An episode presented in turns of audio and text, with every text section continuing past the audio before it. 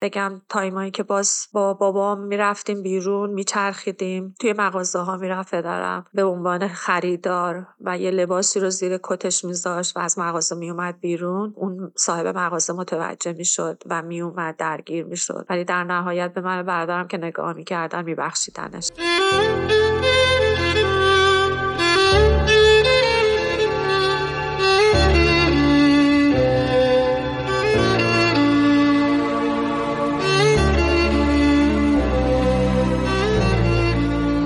سلام من نازیلام و این شیشمین اپیزود از پادکست خدچکنه خدچکن پادکستیه که در اون صدای بچه هایی رو میشنویم که شاهد خیانت، اعتیاد، افسردگی و خیلی آسیب های دیگه از والدینشون بودن. تو اپیزود اول هدفم و اینکه چرا فکر می‌کنم گوش دادن به قصه آسیب دیدن از پدر و مادر می‌تونه کمک کننده باشه رو کامل توضیح دادم. اگه اونو نشنیدین پیشنهاد میدم برید و بهش گوش بدید. اولین اینکه شنیدن این اپیزود مناسب کودکان و افراد با روحیه حساس نیست. اگر از مشکلاتتون عبور نکردید و توی شرایط غمگینی از زندگیتون هستین، شنیدن این اپیزود رو به یه وقت دیگه موکول کنید. توی این اپیزود صدای مینا رو میشنوید. اون 39 سالشه و زمانی که به دنیا آمده پدرش درگیر بیماری اعتیاد بوده و این مسئله باعث شده درد و رنج زیادی رو تحمل کنه. دردایی مثل فقر و دیدن رنج و از دست دادن برادر بزرگتر و خیلی مسائل دیگه. اول هر اپیزود لازم می‌دونم که یادآوری کنم ما این روایت رو از نگاه مینا میشنویم و از نگاه و نظر باقی افراد این ماجرا اطلاعی نداریم. پس بهتره به جای قضاوت کردن سعی کنیم راوی این ماجرا رو بیشتر در در آخر اگه تو همون آدم خدچکنی هستی که با در نظر گرفتن شرایطت می‌تونی قصت رو به ما بگی با آدرس ایمیل و اینستاگرام که توی شونات این اپیزود قرار می‌گیره پیام بده. ما اینجاییم که بدون قضاوت قصه تو رو بشنویم.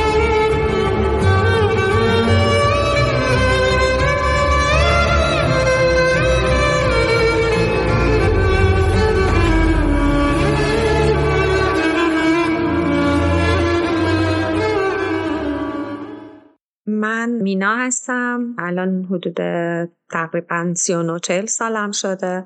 موضوعی که می‌تونم راجبش صحبت بکنم اعتیاد هستش که خب از بچگی تقریبا با پوست و گوشت و استخونم من این موضوع رو لمس کردم درکش کردم. دو تا برادر دارم. یه برادر از خودم بزرگتر و یه برادر از خودم کوچیکتر. طی این دوران من هم پدرم رو از دست دادم هم برادرم رو از دست دادم و خب همه اتفاقا می‌تونم به تب بگم که با اعتیاد پدرم شروع شد. خیلی یادم نمیاد که اصلا زمانی رو که پدرم اعتیاد نداشته باشه. جز این اواخر که خب سنشون بالا رفته بود و من هم دیگه خیلی بزرگتر شده بودم. ولی از زمانی که یادم میاد اعتیاد وجود داشت تو زندگی ما. خاطراتی که از اعتیاد می‌تونم داشته باشم اینه که خب پدر مادرم خیلی سر این موضوع دعوا می‌کردن و من دقیقا دوران ابتدایی بودم و مادرم شاغل بود. پدرم به خاطر اعتیادش درگیر با مادرم شد. دقیقا از مادرم انتظار داشت که تمام درآمد و حقوقش رو به پدرم بده و پدرم مصرف کنه. عملا کاری نمی‌تونست بکنه.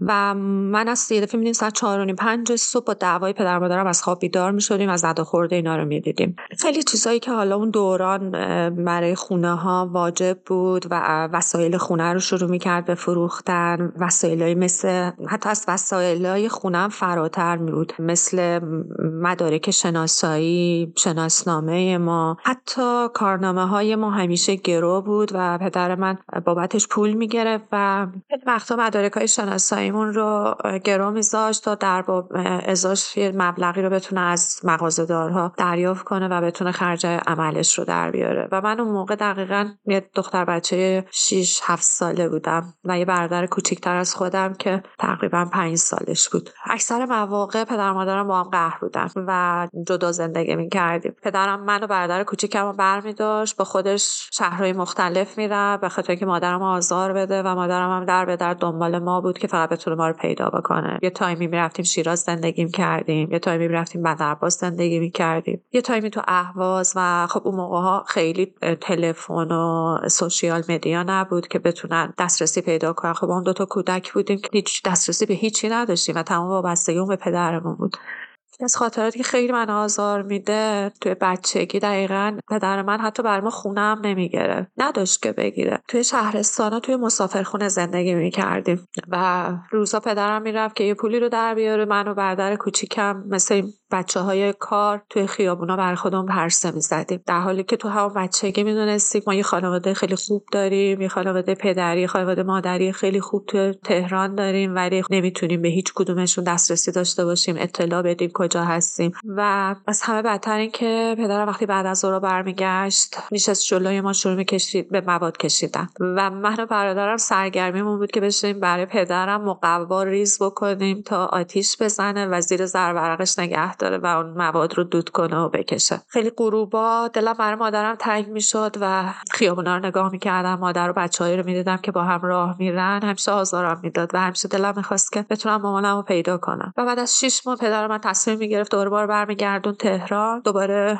مامانم میومد به هوای ما. دوباره شروع می‌کردن با هم یه جایی رو اجاره کردن و دوباره شروع زندگی و دوباره باز هم دعوا شروع می‌شد وقتی که با هم بودن. وقتی که نبودن خب پدرم دست به هر کاری می‌زد که درآمد داشته باشه برای استفاده موادش. ولی وقتی که هم بودن خب مادرم آزار می‌داد حقوقش رو می‌گرفت. کپونا رو می‌برد میفروخت. مامان من برای خونه فرش می‌خرید تلویزیون می‌خرید. یه دفعه بعد از ظهر میومد می‌دید فرش جمع شده رفته. تلویزیونی وجود نداره. وسایل خونه وجود نداره و همه رو میفروخت می‌رفت. به تبع مامان منم عاصی می‌شد نمی‌تونست تحمل بکنه. صبح که می‌رفت برای سر کارش گرفت. دو ساعت بعد ما تو خواب بودیم. پدرم خواب بود من و برادرم خواب بودیم و می‌دیدیم یه مامور وارد خونه می‌شد که پدرمو بگیرن و ببرن میومدن دستگیرش می‌کردن می‌رفتم و یه شیش ماهی پدر من می‌رفت مثلا بازداشت بود برای ترک اعتیاد. از اون time ایی که پدرم نبود خیلی چیزی یادم نمیاد واقعیت. انگار شاید تو اون time فقط یه آرامش نسبی تو زندگیمون بود ولی خیلی خاطرات زیادی از اون time ا ندارم. همه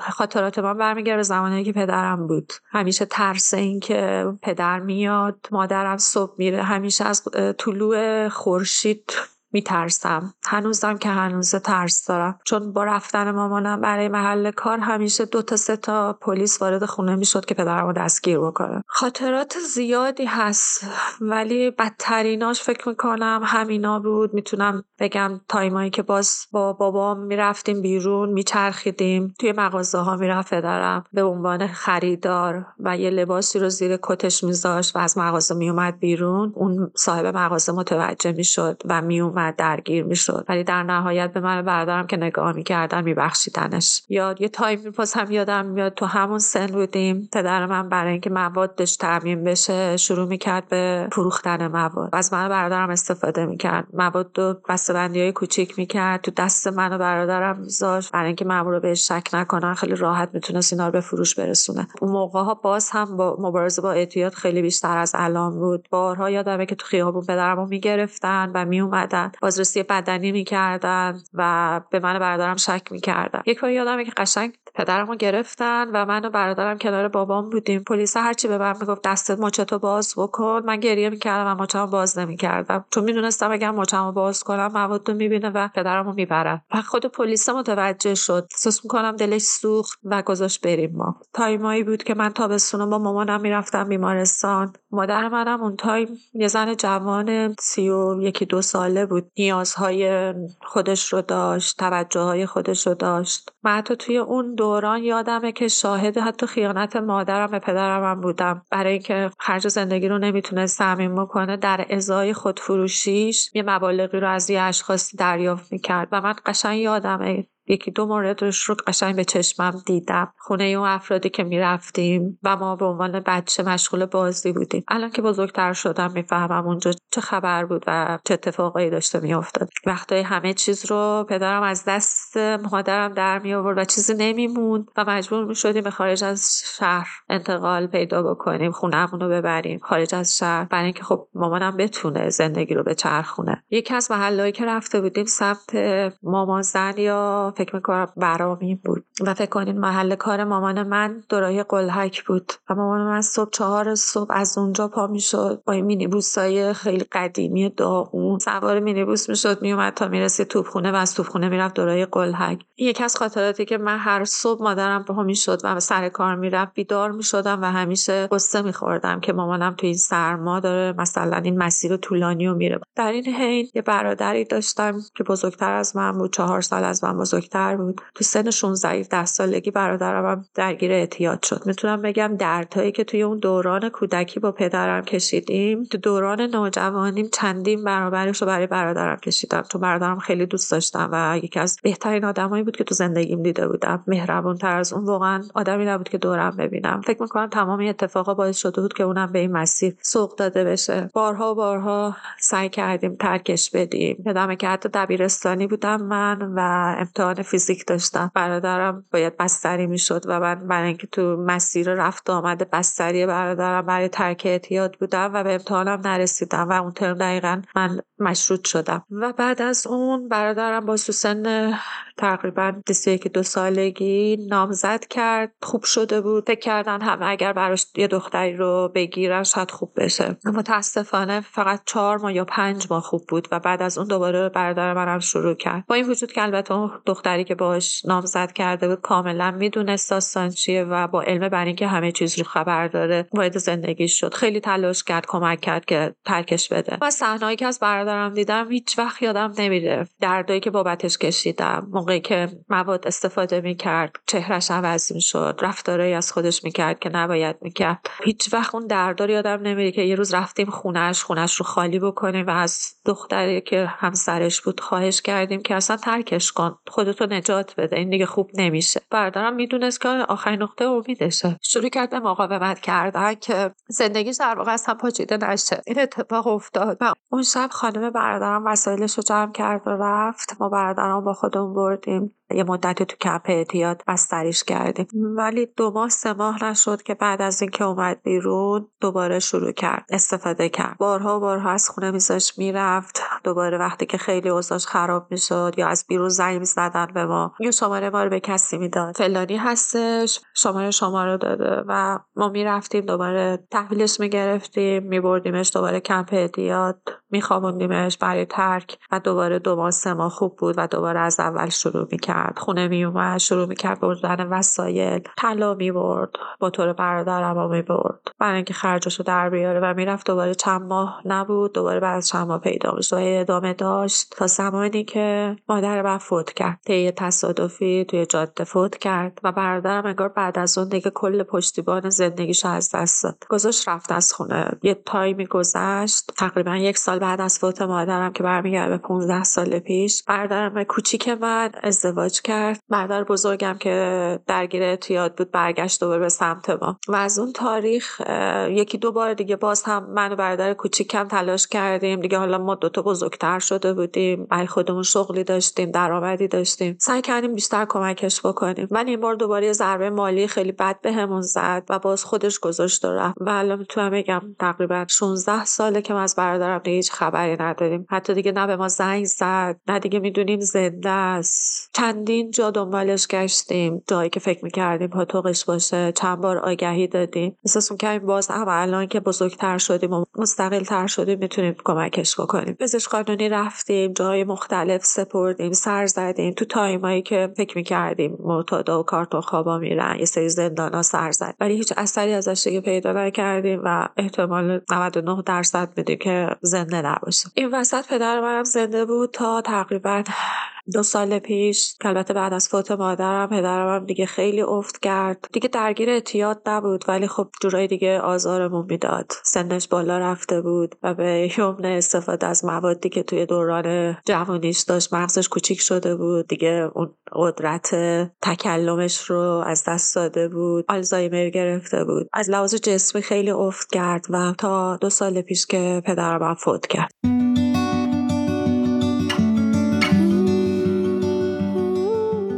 از مینا پرسیدم با کسی هم راجع به این موضوعات صحبت می کردی؟ کسی از این موضوعات اطلاعی داشت؟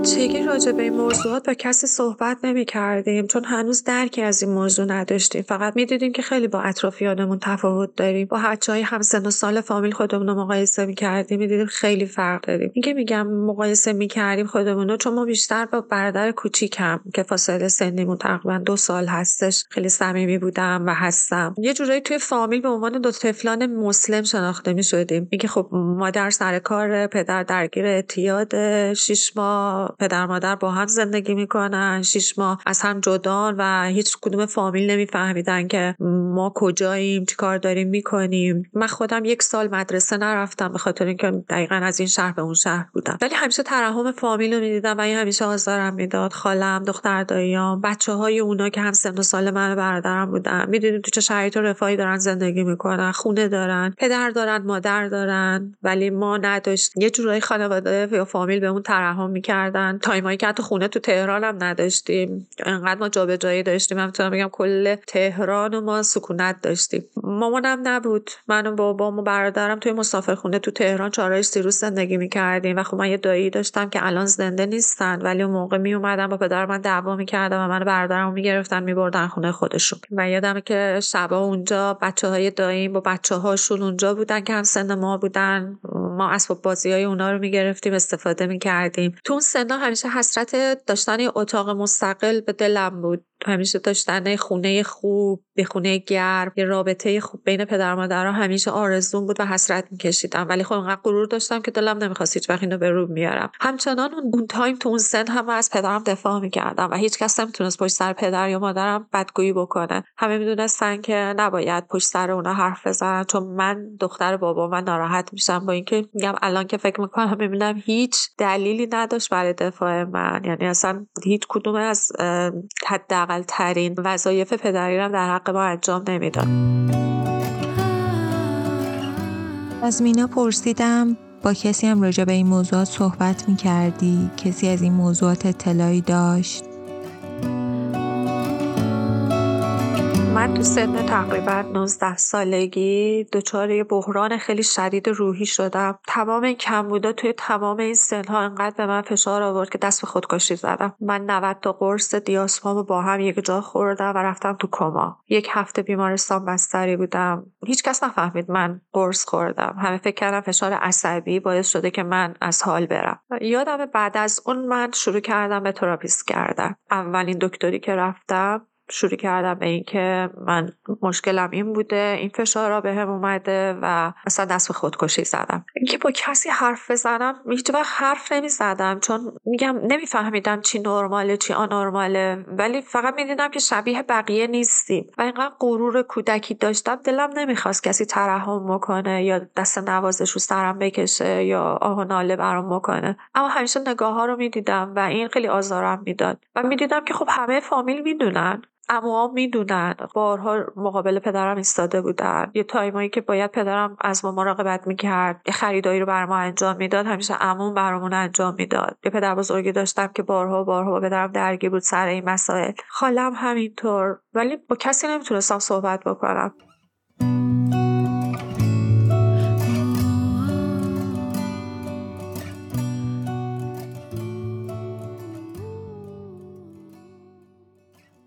پرسیدم تاثیر این ماجرا روی رابطت با جنس مخالف چی بود؟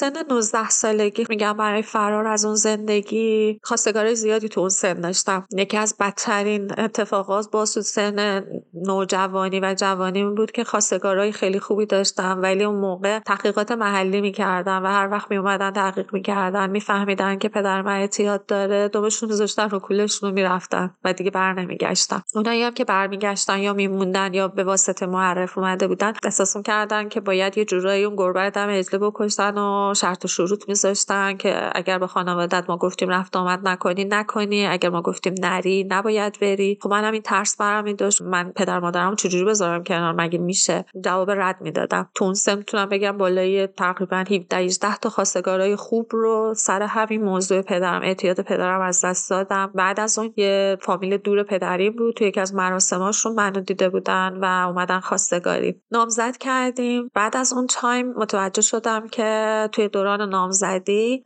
که اون آقا هم درگیر اعتیاده و انگار برام دنیا خراب شده بود. از یه طرف بیم جدایی رو داشتم و انگ طلاق رو داشتم. چون خود اینم یه خاطره خیلی تلخ دارم از مادرم. و از یه طرفم خب می‌گفتم من تو چه زندگی می‌خوام دوباره برگردم؟ من هنوز اون استقلال مالی رو ندارم. هنوز یه دختر نوجوانی هستم که تازه دبیرستان تموم کرده دیپلمش رو گرفته و اومده ازدواج کنه با هزار تا آرزو که مثلا دیگه زندگیش رو به راه میشه دیگه اون سختی های زندگی و بیپولی ها و در به دریا رو نداره. دیگه از این خونه به اون خونه نمیره. و اونجا بود که انگار دیگه تمام گذشتم که تاریک و سیاه بود. به امید یه آینده خوب وارد یه زندگی شده بودم و دیدم اون هم سیاهه. اونجا بود که دقیقا خودکشی رو انتخاب کرده بودم. این خودکشی هم یک بار نبود. چندین بار این اتفاق افتاد. اولین کسی که بهش دونستم بگم دردم چیه؟ عموی بزرگم بود و اون کاملا ازم حمایت کرد که باید جدا بشی و نباید این مسیر رو ادامه بدی. و اونجا بود که جدایی رو انتخاب کردم و انگ طلاق رو پیشونیم باز چسبوندم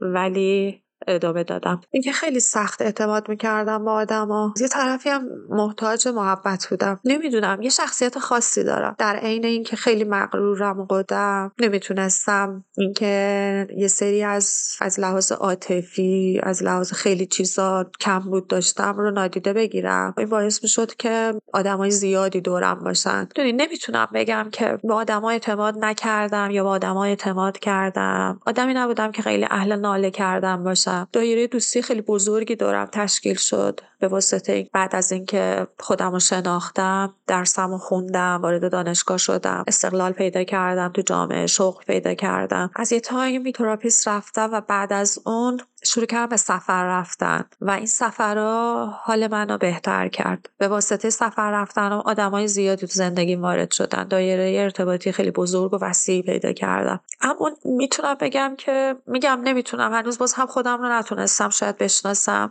نه مثل خیلی ها این ضربه ها باعث شد که دیگه اعتماد به آدما نکنم و با آدما نتونم ارتباط بگیرم. نه اینکه باعث شد خیلی صمیمی بشم. یه جایی هم دیگه این موضوع برام ننگ نشد که من الان بخوام راجبشون حرف نزنم یا کسی از گذشته من چیزی ندونه. از یه جایی به بعد انگار پوست انداختم.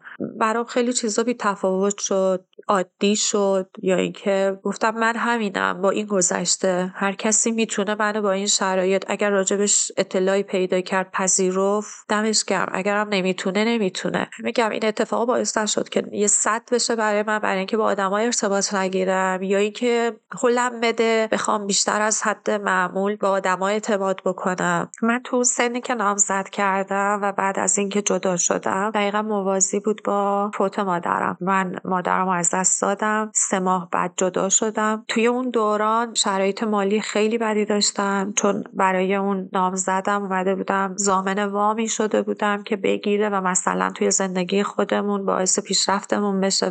به واسطه اعتیادی که داشت باعث شد که قصه اون وام رو نده و اون وام کاملا تمام و کمال بیفته رو عهده من. منم اونجا یه کارمند بودم. با شرایط مالی خیلی ضعیف. و اینکه اولین جای باری بود که داشتم دیگه خونه اجاره می‌کردم که مستقل باشم. ولی هم شرایط مالی خیلی ضعیفی داشتم. همین که از لحاظ عاطفی فوقالعاده تو مزیقه بودم و کمبود داشتم. دنبال یه پناهگاه بودم دنبال یه حامی بودم دنبال یه آدمی که تکیهگاه هم باشه و ازم حمایت بکنه. اولین رابطه بگم داشتم بعد از جداییم بود. بی نهایت به این آدمم وابسته شدم. کسی که از دید من یه آدم کامل و بالغ و جامع بود و تمام اون چیزایی رو که من تو زندگی ندیده بودم محبتهایی که ندیده بودم خودم ندیده بودم رو این آدم به من داد و باعث شد که بیش از حد به این آدم وابسته بشم و نبودش حتی برای دقایقی من از پا در می آورد. من یه بودم که یه گذشته خیلی تلخ و گذرونده بودم. چیزی ندیده بودم. یه جاهایی هم اعتماد نداشتم. احساس کردم ترس از دست دادن داشتم و فکر کردم که این آدم داره به من خیانت می‌کنه شاید اونقدری که باید کافی باشه منو دوست داشته باشه نداره. یا اینکه من اونقدری که باید براش کافی باشم کافی نیستم و احتمال اینکه باز به من خیانت بکنه هست. بعد از یه time کوتاهی متوجه شدم که خیانتم به من می‌کنه ولی باز هم توی اون رابطه مونده بودم. ترس از دست دادن خیلی آزارم می‌داد و یه time ی فکر می‌کردم که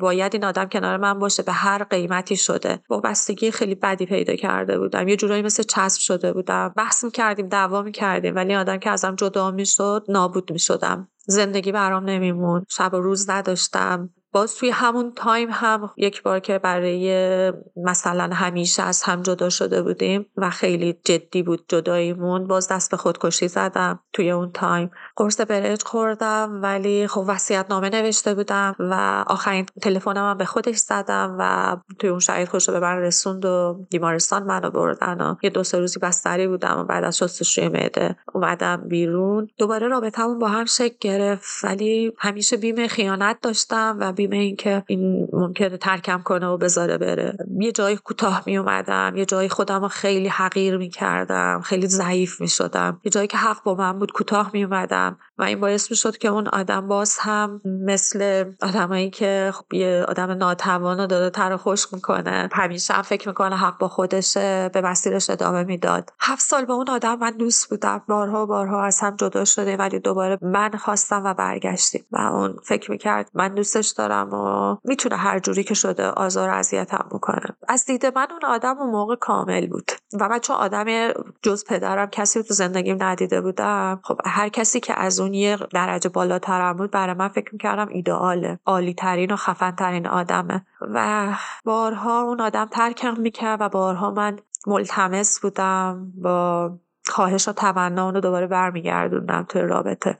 یادم شبایی که از هم جدا می شدیم و دعوا و کات می کردیم. من شب تا صبح نمی خوابیدم و سوار ماشین می شدم می اومدم توی اتوبان امام علی رانندگی می کردم موسیقی می زاشتم و با صدای بلند گریه می کردم و بعد فردا صبحش بهش پیام می دادم التماس می کردم که ببخش به هم یه فرصت بده. من با اینکه دوست بودم اکثر مواقع همه این تحلیلا رو نه اون موقع ولی الان وقتی که بهشون رسیدم می بینم که درصد سهم من توی اون رابطه برای خراب کردنش خیلی کم بود. اوج مشکل من با اون آقا این بود که من بعد از چند ماه احساس کردم داره به من خیانت می‌کنه. از شواهدی که می‌دیدم از جواب تلفن ندادنا از غیب شدنای بی دلیلش از تماس نگرفتناش و یه عادتی که پیدا کرده بودم به طور مخفیانه می‌رفتم سر گوشیش و چک می‌کردم گوشیشو و متوجه می‌شدم پیام هایی رو داره و بعد که می‌رفتم دوباره چک می‌کردم پیام ها رو پاک کرده و ایمان داشتم که کسی تو زندگیشه. و سر همین موضوع درگیر می شدیم و من گیر می‌دادم. خب اونم همیشه امتناع می‌کرد که نه همچین چیزی نیست. آدم شکاکی هستی و داری افترا می‌زنی. بارها و بارها این اتفاق افتاد. بارها و بارها ایمان داشتم ولی نمی‌تونستم ثابت کنم چون دلیلی نداشتم. چون میترسیدم از دست بدم از تنهایی میترسیدم و اون آدمم هم همیشه محق بود که تو شکاکی و دیوانه ای و داری تهمت می‌زنی. تا جایی که تونستم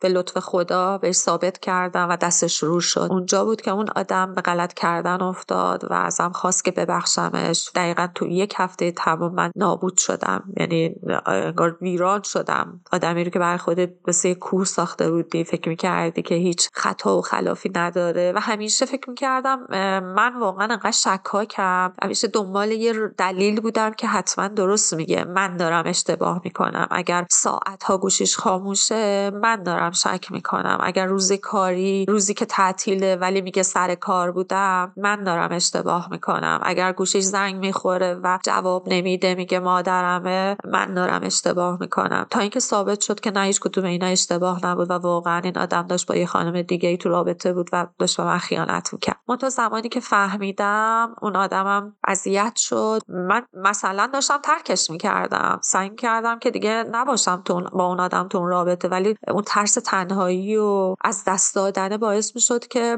نتونم. درگیر بودم. انگار دلم دنبال راه حلی میگشتم که ببخشمش و باز هم بهش فرصت بدم. اما به این خب خیلی اذیت شدم. خیلی شبایی بود که تا صبح گریه می‌کردم تو خیابونا پرسنی زدم. نمی‌دونستم باید کار بکنم. خود اون رفت مشاوره از مشاوره کمک گرفت. مشاور بهش گفته بود که هر دوتا رو باید بذاری کنار. چون اون کسی که خیانت دومین نفر بوده خیانت کردی و می‌دونسته که نفر اولی تو زندگیت هست. نفر اولم که من باشم مینا باشم هیچ وقت این خاطره رو فراموش نمی‌کنه و تو رو نمیبخشه. پس بهتر هر دو رو بذاری کنار. میگفتش که نه خب من مینا رو دوست دارم من اشتباه کردم چیکار کنم که جبران کنم؟ من باز هم به این آدم فرصت دادم و بعد از اون اتفاق تقریبا چهار یا پنج سال تو رابطه با اون آدم موندم ولی هیچ وقت رابطه اون دیگه درست نشد. دیگه سر کوچکترین چیزی دعوا می‌کردیم دیگه من ذهنم پاک نمی‌شد. سعی می‌کرد جبران بکنه اما تا یه جایی تونست. بعد از اون دیگه اونم انگار خسته شده بود نمی‌تونست این پرده سیاهی که رو ذهن من نشسته رو پاک بکنه. اینقدر دعواش زیاد شده بود دیگه خوبی و خوشگذرونیاش از بین رفت. تا به یه جایی رسیدیم که دیگه دیدیم نمی‌تونیم ادامه بدیم و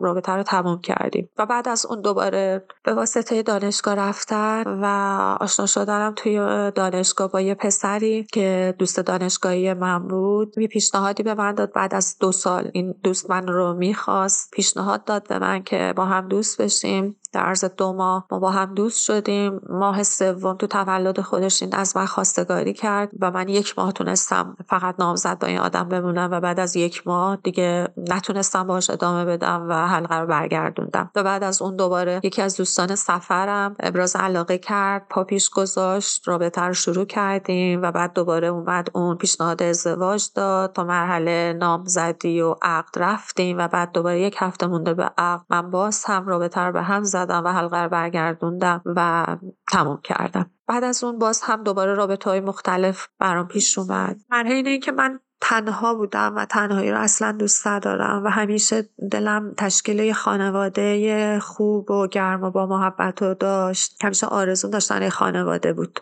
دنبال ازدواج هم بودم ولی وقتی که هر رابطه می اومد به جدی بودم برسه به اصطلاح رم می‌کردم و میترسیدم و پس می‌زدم. هنوزم که هنوز همینطورم. هنوزم که هنوز دنبال تشکیل خانواده هستم. دلم می‌خواد یه زندگی تشکیل بدم و یه رابطه خوبی رو داشته باشم. اما وقتی که جدی میشه اون رابطه ترس برم میداره و رابطه رو تموم می‌کنم. فکر می‌کنم اینا همه برمیگرده به اون بیثباتی که تو خانوادم داشتم. ندیدم. میگم خانواده گرم و هیچ وقت طعمش رو نچشیدم. ندیدم. یه چیزایی رو برام آرزو بود که داشته باشم. اما هیچ وقت این آرزو رو تا به این سن نتونستم انجامش بدم. خودم فکر فکر می‌کنم به خاطر نبودن اون ثباتی که توی یه تایمی باید توی خانوادم شکل می‌گرفت. باید برام ساخته می‌شد. من تصویر قشنگی از خانواده ندارم. تصویر گرم و صمیمی از خانواده ندارم و همیشه این حسرت رو داشتم. حتی دوستام که می‌دیدم خانواده های گرمی دارن. شلوغن. پدر و مادر خواهر و برادر. همیشه حسرت میخوردم و همیشه برام یه کم بود. بود هنوزم که هنوز تو این سن کم بوده. همین که خب خانواده کم جمعیتی بودیم. همین که خانواده متلاشی بودیم. یه خانواده پنج نفره متلاشی که فکر کنین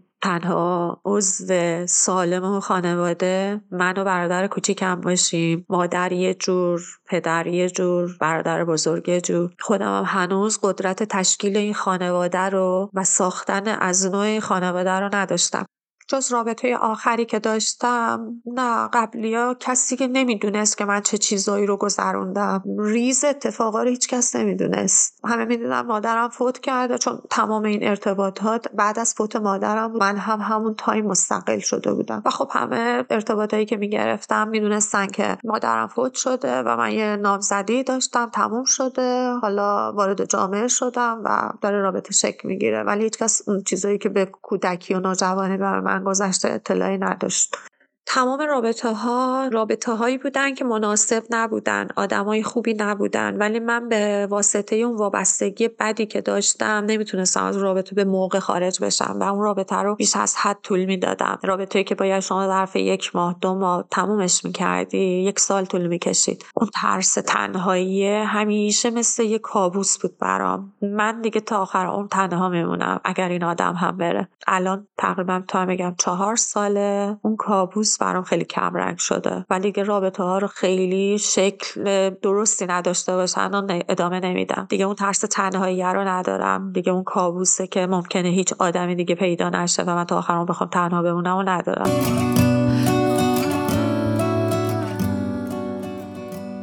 ازش پرسیدم کاری هم انجام داد که به مرور حالشو بهتر کنه.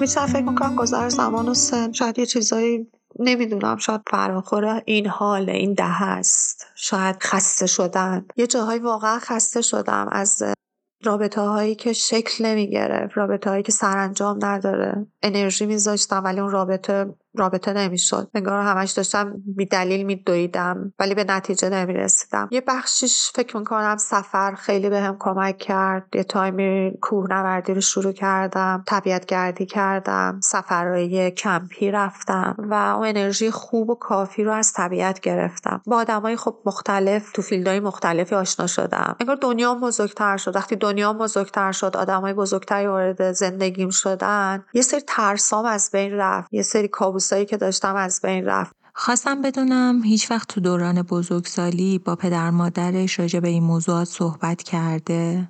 تو سن پیری پدرم مخصوصا بعد از فوت مادرم. تقریبا مال مثلا شما 7 سال پیش مامانم که خب نبود پدرم از پا افتاده بود. همچنان همون متفقه بود. همیشه فکر می‌کرد برای ما بهترین پدر بوده. همیشه سلای پدرم بود که من شماها رو با چنگ و دندون بزرگ کردم و من و من و برادرم که وقتی مستقل شدیم دیگه خودمون صاحب شغل و درآمد و زندگی مستقل بودیم. شما تو برای ما چیکار کردی؟ تو چه پدری برای ما کردی؟ اینکه با چنگ و دندون ما رو مثل گربه کشونده از این شهر به اون شهر از اون شهر به این شهر این اسمش پدری نیست. تو حداقلای رفاه فرزنداتم فراهم نکرده بودی. این پدری نبود.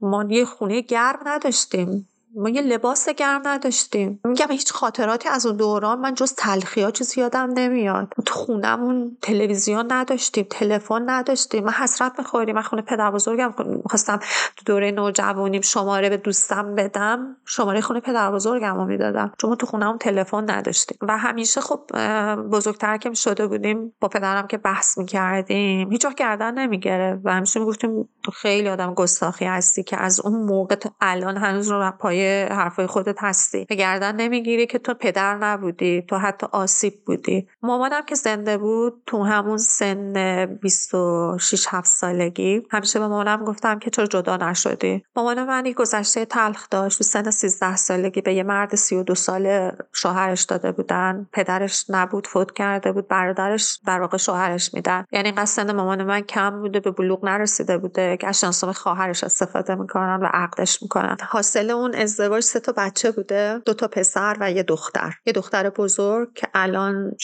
و خورده 60 ساله داره. یه پسر بزرگ که شهید شد و یه پسر کوچیکتر که اونم الان هلوش 47 سالشه. یعنی در واقع من الان در حال یه خواهر برادر ناتنی دارم. و خب مامان من به خاطر اون انگ طلاق 13 سالگی ازدواج می‌کنه و بعد این سه تا بچه رو به دنیا میاره. بعد از یه تایمی از هم جدا میشن. بعد از اون که جدا میشه با پدر ازدواج می‌کنه. پدر منم یه آدمی بوده که ازدواج تا نکرده بوده. خیلی خوب بوده خیلی خوشتیپ بوده خیلی آدم حسابی بوده برای شروع زندگی. و دیگه ترس اینو داشته که دوباره بخواد از این آدمم جدا بشه. برای فرار از اون انگه با این زندگی ادامه میده که خب خیلی بدتر از زندگی اولش بوده. و من همیشه مامانم می‌گفتم چرا جدا نشد اگر جدا می‌شدیم ما خوشبختتر بودیم. ما نباید یه سری چیزا رو می‌دیدیم. تو جدا می‌شدیم از خیلی از آدمای دیگه. ما رو بزرگ می‌کردیم ما که می‌شدیم در بالا پرتو می‌گرفتیم. ولی همیشه ترسش همین موضوع بود. انگ بوده سرکوفت خانواده رو داشته. تو طلاق گرفتی اولی بعد بود دومی چی؟ این شد که ادامه داد و خاطرات تلخ برای من و برادرم رقم زدن. از مینا پرسیدم حس و احساسش الان نسبت به بچه ها چیه؟ آیا اصلا هیچ وقت به داشتن فرزند فکر می‌کنه؟ بچه رو دوست دارم ولی بر خودم نه. اصلا دوست ندارم چون به نظرم بزرگترین مسئولیت روی کره زمین بچه دار شدنه. فکر می‌کنم نه من از نظر من 90 درصد جامعه صلاحیت مادر شدن و پدر شدن رو ندارن. و الان می‌تونم بگم اگه کسی رو می‌بینم که بچه دار میشه به نظر من داره جنایت می‌کنه. نه تنها خوشحال نمیشن تازه ناراحت هم میشن میگم بزرگترین مسئولیت رو کره زمین مادر شدن و پدر شدنه که تو باید خیلی صلاحیت داشته باشی. از همه لحاظ روحی روانی مالی جسمی جنسی که بتونی یه موجود دیگه ای رو بزرگش بکنی. موجودی که تو قبلش ازش اجازه ورود نمی‌گیری. برام اصلا قابل درک نیست. هیچ وقت هم دلم نمی‌خواد مادر بشم. ترین خاطراتی که توی سن بزرگسالی دائما مرورش می‌کنی تو همون دورانی که پدرم ما رو می‌برد شهرستان بچه بودیم توی مسافر خونه بودیم. یه قسمتی از اون مسافر خونه هتل نبود مسافر خونه بود. مسافر خونه ای که دو سه طبقه اولش اتاقای یه تخت دو تخته داشت. سالن بزرگی که مثل سرباز خونه این تا تخت داشت و مردای مجرد کارگر روزا سر کار بودن و شبا میومدن اونجا فقط برای خواب میخوابیدن. و بغل اون سالن یه اتاقی بود که یه سه تا تخت توش بود که من و پدر و برادر کوچیکم بودیم. ظهرا آب گرم می‌کردیم. من و برادرم می‌رفتیم که مثلا توی اون دستشویی بخوایم سرمون رو بشوریم یا بدنمون رو بشوریم. همه اینا رو میگم. حالا بچه هفت ساله بود و برادرم که پنج سالش بود. فقط جدا یادمه که تو اون سالن یه مردی بود بین اون کارگرا که ظهر خونه بود و اون آدم اومده بود. موقعی که من توی دستشویی بودم و داشت داشتم خودم رو میشستم در رو وا کرد و اومد تو. و منو بغل کرد. بوسید منو و من فقط جیغ زدم و گریه کردم. موقعی که جیغ زدم دهنم و گره پرتم کرد سرم خورد به دیوار دستشویی و افتادم زمین و اون خودش ترسید و فرار کرد. ولی می‌تونم بگم این رو تا همین الان من هیچ وقت به کسی نگفته بودم که این اتفاق برای من اونجا افتاد.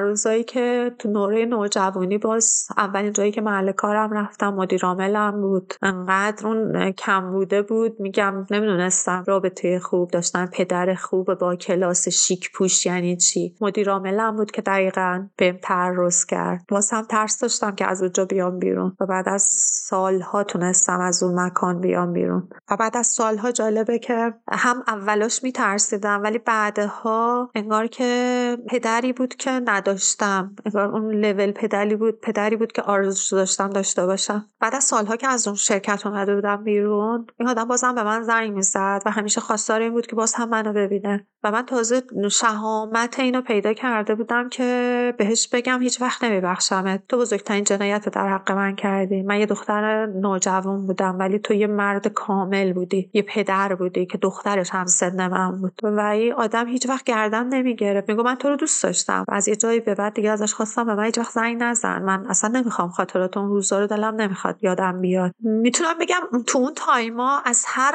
چیزی پناه به هر چیزی میبردم. یه جورایی آسیب می‌دیدم چون همین که آموخته نبودم به هم چیزی یاد نداده بودن. اینا وظیفه پدر مادرم بود که تو اون دوران اینا رو به من یاد بدن. بعد وارد جامعه بشم. هر چیزی رو که پناه میبردم بهش خودش باعث نابودی می‌شد و یه خاطره یه خطی رو مینداخت و یه خاطره تلخ به خاطرات تلخ گذاشتم اضافه می‌شد. خاطرات خیلی خیلی خیلی. ولی دو تا خاطره است که خیلی مرور می‌کنم. من یه خواهر ناتنی دارم. متولد 42 و این خواهر تو سن هفت سالگی موقعی که پدر و مادرم با هم خیلی درگیر بودن و, اصلا نمی‌دونم. واقعا الان که فکرشو می‌کنم نمی‌دونم اصلا اون تایم چی شده بود؟ چه به روز زندگی خونه ما اومده بود؟ و اصلا چی شد ما همه یه دفعه از هم جدا شده بودیم؟ یه تابستونی بود که رفتیم خونه این من خونه اینو که دیدم دوست داشتم. گرمای خونه رو دیدم. و اون آدم به مادرم پیشنهاد کرد که بذار پیش ما بمونه. پاییز که فصل مدرسه ها میشه همینجا مدرسه بره. مامانم هم استقبال کرد و خب منو گذاشت اونجا موندم. و بعدش نمی‌دونم چه اتفاق مامانم کجا رفت پدرم کجا بود برادرام اون موقع کجا بودن. یادم اون زمان در واقع جنگ بود. هفت سالم بود اول ابتدایی بودم. تابستون پیش این آدم بودم من و این آدم اون موقع باردار بود. این آدم منو شکنجه می‌داد. کتکهایی رو من از این خانم خوردم تو اون سن که هیچ وقت یادم نمیره و الان هم که یادم میفته هیچ وقت نمیبخشمش. نمی‌دونم این آدم یه عقده ای رو داشت نسبت به من. یه دختر بچه هفت ساله پیش اون زندگی می‌کردم.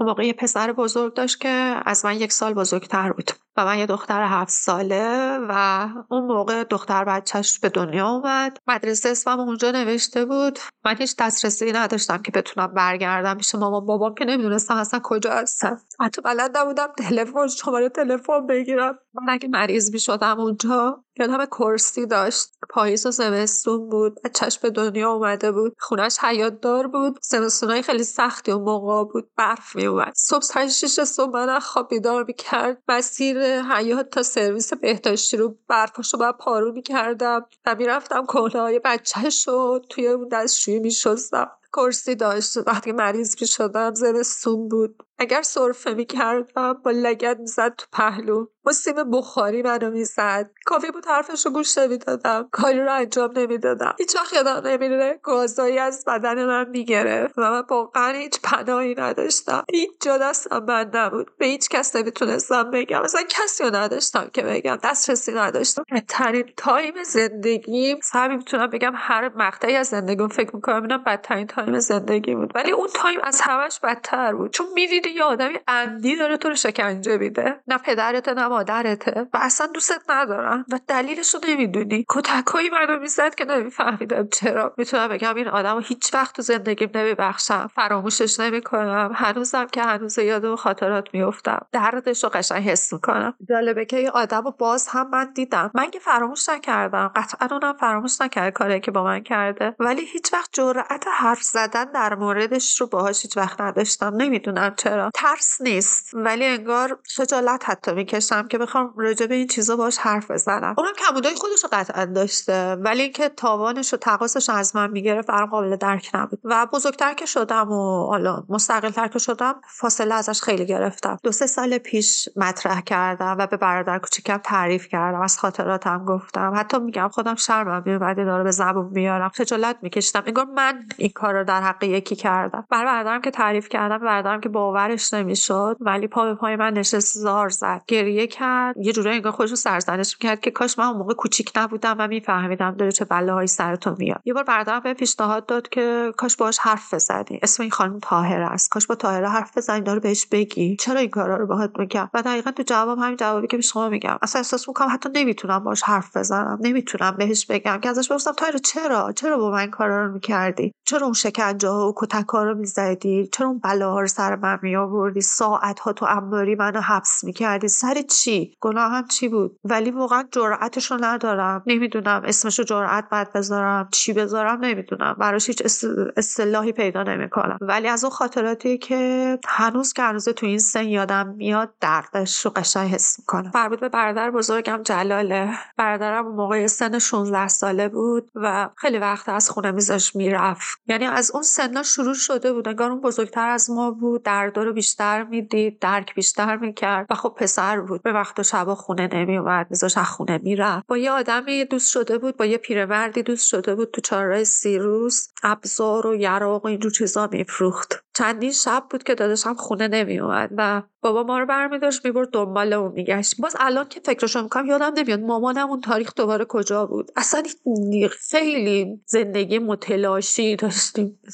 یکیشو بود اون یکی نبود اون یکی بود اون یکی نبود. یه شب یادم برادر بابا دست من برادر کوچیکم و جوادو گرفت و با هم رفتیم که بگردیم جلال رو پیدا کنیم پاتوقش رو پیدا کنیم. جلال اون موقع بچه 16 سالم نداشت. 13 سالش بود. دقیقا 13 سالش بود. و خب بابا می‌دونست که این با اون پیرمرده دوست و برای اون داره کار می‌کنه. رفتیم فقط یادمه که خونه درش باز بود. پدرم در هل داد ما رفتیم تو از حیات رد شدیم رسیدیم به یه زیرزمین که در چوبی و شیشه ای داشت. در چوبی و شیشه ای رو که وا کرد رفتیم تو دیدیم بلوش 6 7 تا پسر هم سن سال داداشم و آقا اونجا و دارن فیلم پرن می‌بینن و اون آدم داره با این پسر بچه ها بر میره. که پدرم اونجا عصبانی شد اون آقا رو زد و دست برادرم رو گرفت و از خونه کشید بیرون. این خاطره رو هیچ وقت یادم نمیره و بابت همین یه موضوع پدرم رو نمیبخشم. این دوتا چیزاییه که فراموش نمی‌کنم. و خیلی خاطرات تلخی چنینی زیاد دارم. خاطراتی که ما حتی جا برای خوابیدن نداشتیم. بچه تهران باشی خانواده تو تهران باشن. و تو جا برای خوابیدن نداشته باشی. با بابا و برادر کوچیکم توی پارک کارتون پیدا می‌کرد مینداخت و با دو تا بچه کوچیک و کنار خودش میخواب و خب برای اینکه موادش رو بتونه استفاده بکنه نیاز به یه سرپناه داشت. ما دوتا رو برمیداشت صبح می‌برد همومای عمومی و نمره. یه نمره می‌گیره ما دوتا رو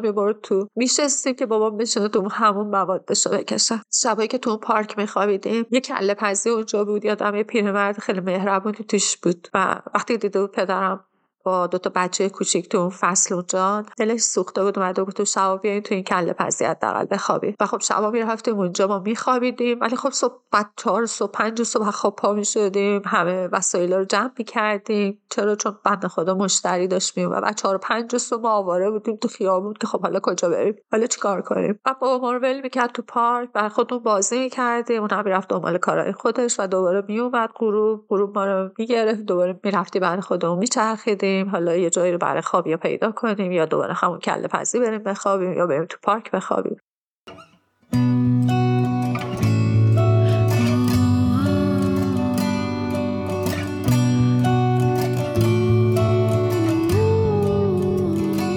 آدمی هستم که می‌تونم بگم مهربونم و آدمی نیستم که برای کسی بد بخوام. و اگر کسی هم هر جایی بدی بکنه در صورتی که بدونم عمدی نبوده و صحون بوده میگذرم ازش. کینه ندارم و دنبال تلافی کردن نیستم. بخشش رو هم می‌دونم که اولین کاری که توی بخشیدن آدما اتفاق میفته برای هر شخصی لطف و کمک به خود اون شخصه نه اون کسی که داره میبخشی. هر وقت اگر چیزی کسی در حقم بدی کرده بخشیدم خودم حالم بهتر بوده. به معنای واقعی اگر بخشیدم حال خودم بهتر بوده. فقط در صورتی که بدونم عمد باشه نمی‌تونم ببخشم. مثل همین خاطره ای که راجع به اون خانم تعریف کردم. اینو تا الان نتونستم ببخشم اما من حتی پدرم رو هم بخشیدم مادرم. هر کسی هر جایی از زندگی به هر نحوی آسیب زده به بخشیدمش. حتی اون آقایی که توی شرکت مدیر عاملم بود. فکر می‌کنم بخشیدن یه محبت یه لطف در حق خودم نه طرف مقابلم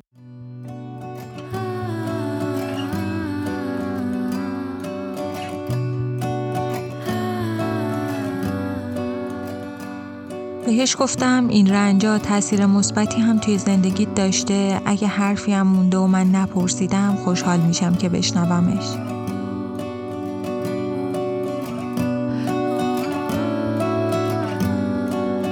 رنجا قشنگ قویم کرد بزرگم کرد. الان از هیچ چیزی من واهمه ندارم. از هیچ چیزی. آمادگی برای هر چیزی دارم. از چیزی نمی ترسم ترس از دست دادن هیچ چیزی رو ندارم. چون فکر می‌کنم همه چیز رو دیدم من. واقعا این شاید اقراق باشه ولی نیست. واقعا من همه چیز رو دیدم. از سنی که یادم میاد از 5 6 سالگی تا الان من هر تجربه‌ای که بگین رو دیدم. چیزی فکر نمی کنم باشه که تو جامعه به عنوان موزل یا حالا هر اصطلاحی که می‌خوایم به کار ببریم بوده باشه که من ندیده من خیانت دیدم اعتیاد پدر برادر دیدم تعرض جنسی دیدم بیپولی دیدم فرق دیدم تو خیابون خوابیدن دیدم تو پارک خوابیدن دیدم. جلوی چشمم آدمی رو زدن دیدم آدمی رو کشتن دیدم. هر چیزی رو که فکر می‌کنم می‌تونه سیاه باشه رو من دیدم. و خب اینا همه باعث شدن قوی و بزرگ بشم. و الان از چیزی ترس ندارم.